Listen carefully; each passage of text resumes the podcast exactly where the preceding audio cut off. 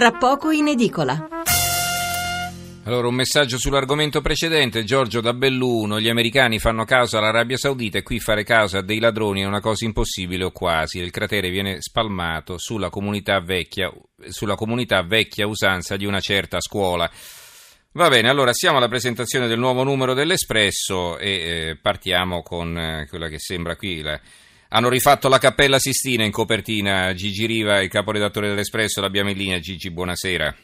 Buonasera, sì, eh, non abbiamo la pretesa di essere Michelangelo naturalmente. Eh, era Però, simpatica. una- un- diciamo una buona imitazione. Allora, leggo il titolo, Il rimpasto universale, ecco perché, insomma, eh, il diluvio universale, rimpasto universale, governo, RAI, enti pubblici, burocrazia, il referendum diventa il giorno del giudizio e Renzi si prepara a cambiare tutto, ecco chi sale e chi scende nella mappa del potere.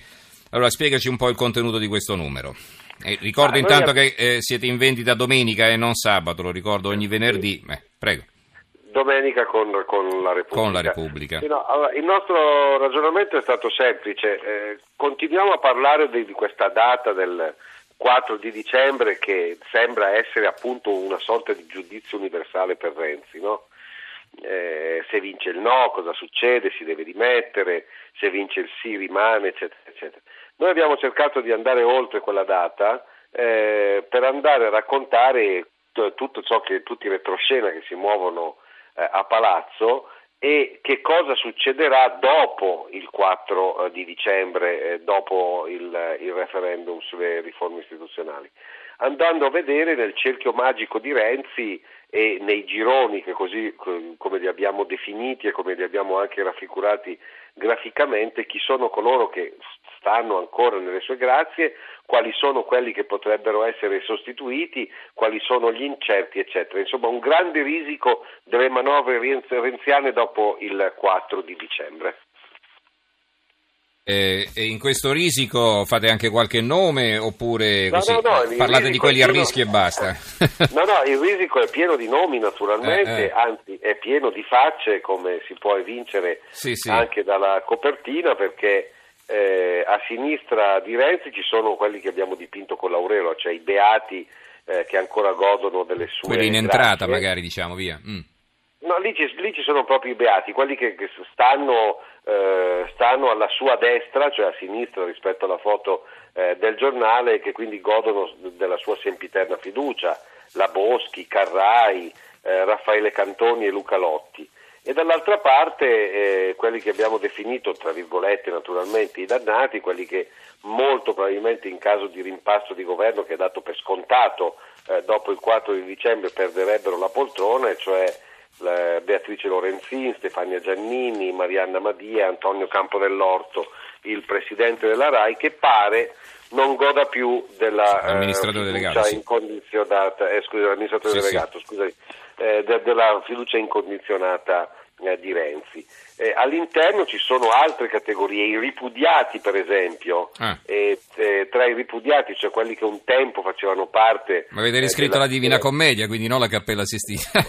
Sì, sì, insomma, beh, la, la- la- la Cappella Sistina in fondo è una grande divina commedia. Sì, sì, no? che anche lì ci sono i, i sommersi, i salvati, allora citiamo anche Primo Levi che così abbiamo fatto un excursus letterario eh, italiano che va dal 300 al 900.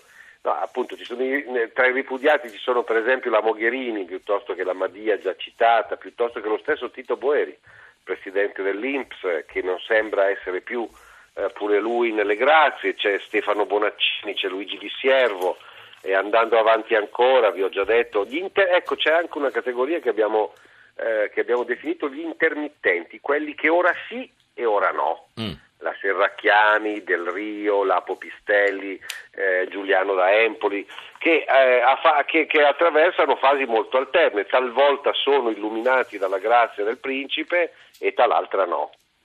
E poi ci sono i grandi amori, i grandi amori sono persone che non sono eh, necessariamente nello stretto eh, giro della politica, ma facciamo i nomi di Fausto Brizzi, di Baricco, di Farinetti, insomma coloro che il Premier eh, giudica eh, delle persone degne di nota anche se intraprendono in campi diversi da- dalla politica. Allora, quali sono gli altri servizi che ci vuoi segnalare?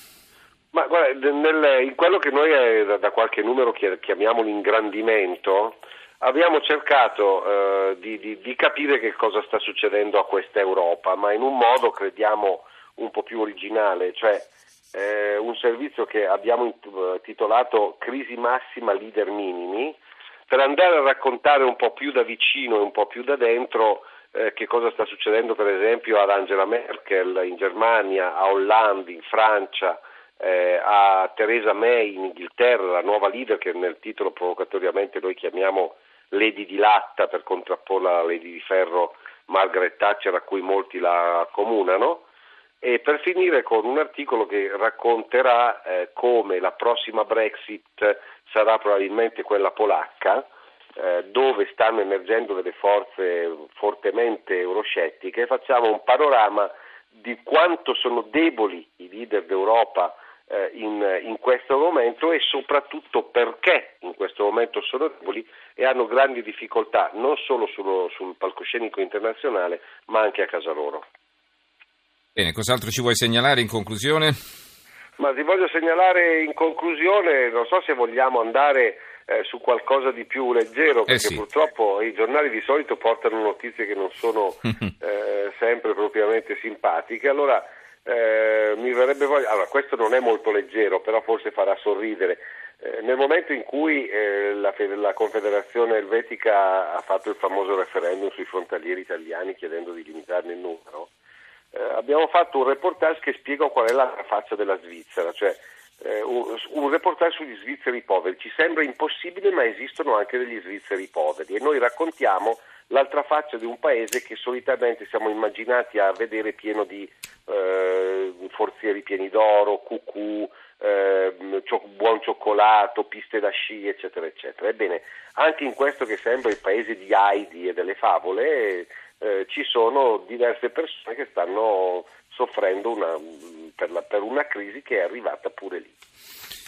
Bene, anzi male, insomma, per, per gli svizzeri, insomma, non è che mal comune e mezzo cadio, comunque va bene. Allora, ricordo la copertina dell'Espresso, eh, campeggia la figura di Renzi al centro, seduto sul trono, intorno eh, in questa specie di diluvio universale, quel che potrebbe succedere. Il rimpasto universale, governo, RAI, enti pubblici, burocrazia, il referendum diventa il giorno del giudizio e Renzi si prepara a cambiare tutto.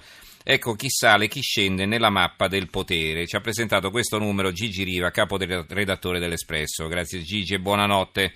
Buonanotte a te, buonanotte agli ascoltatori.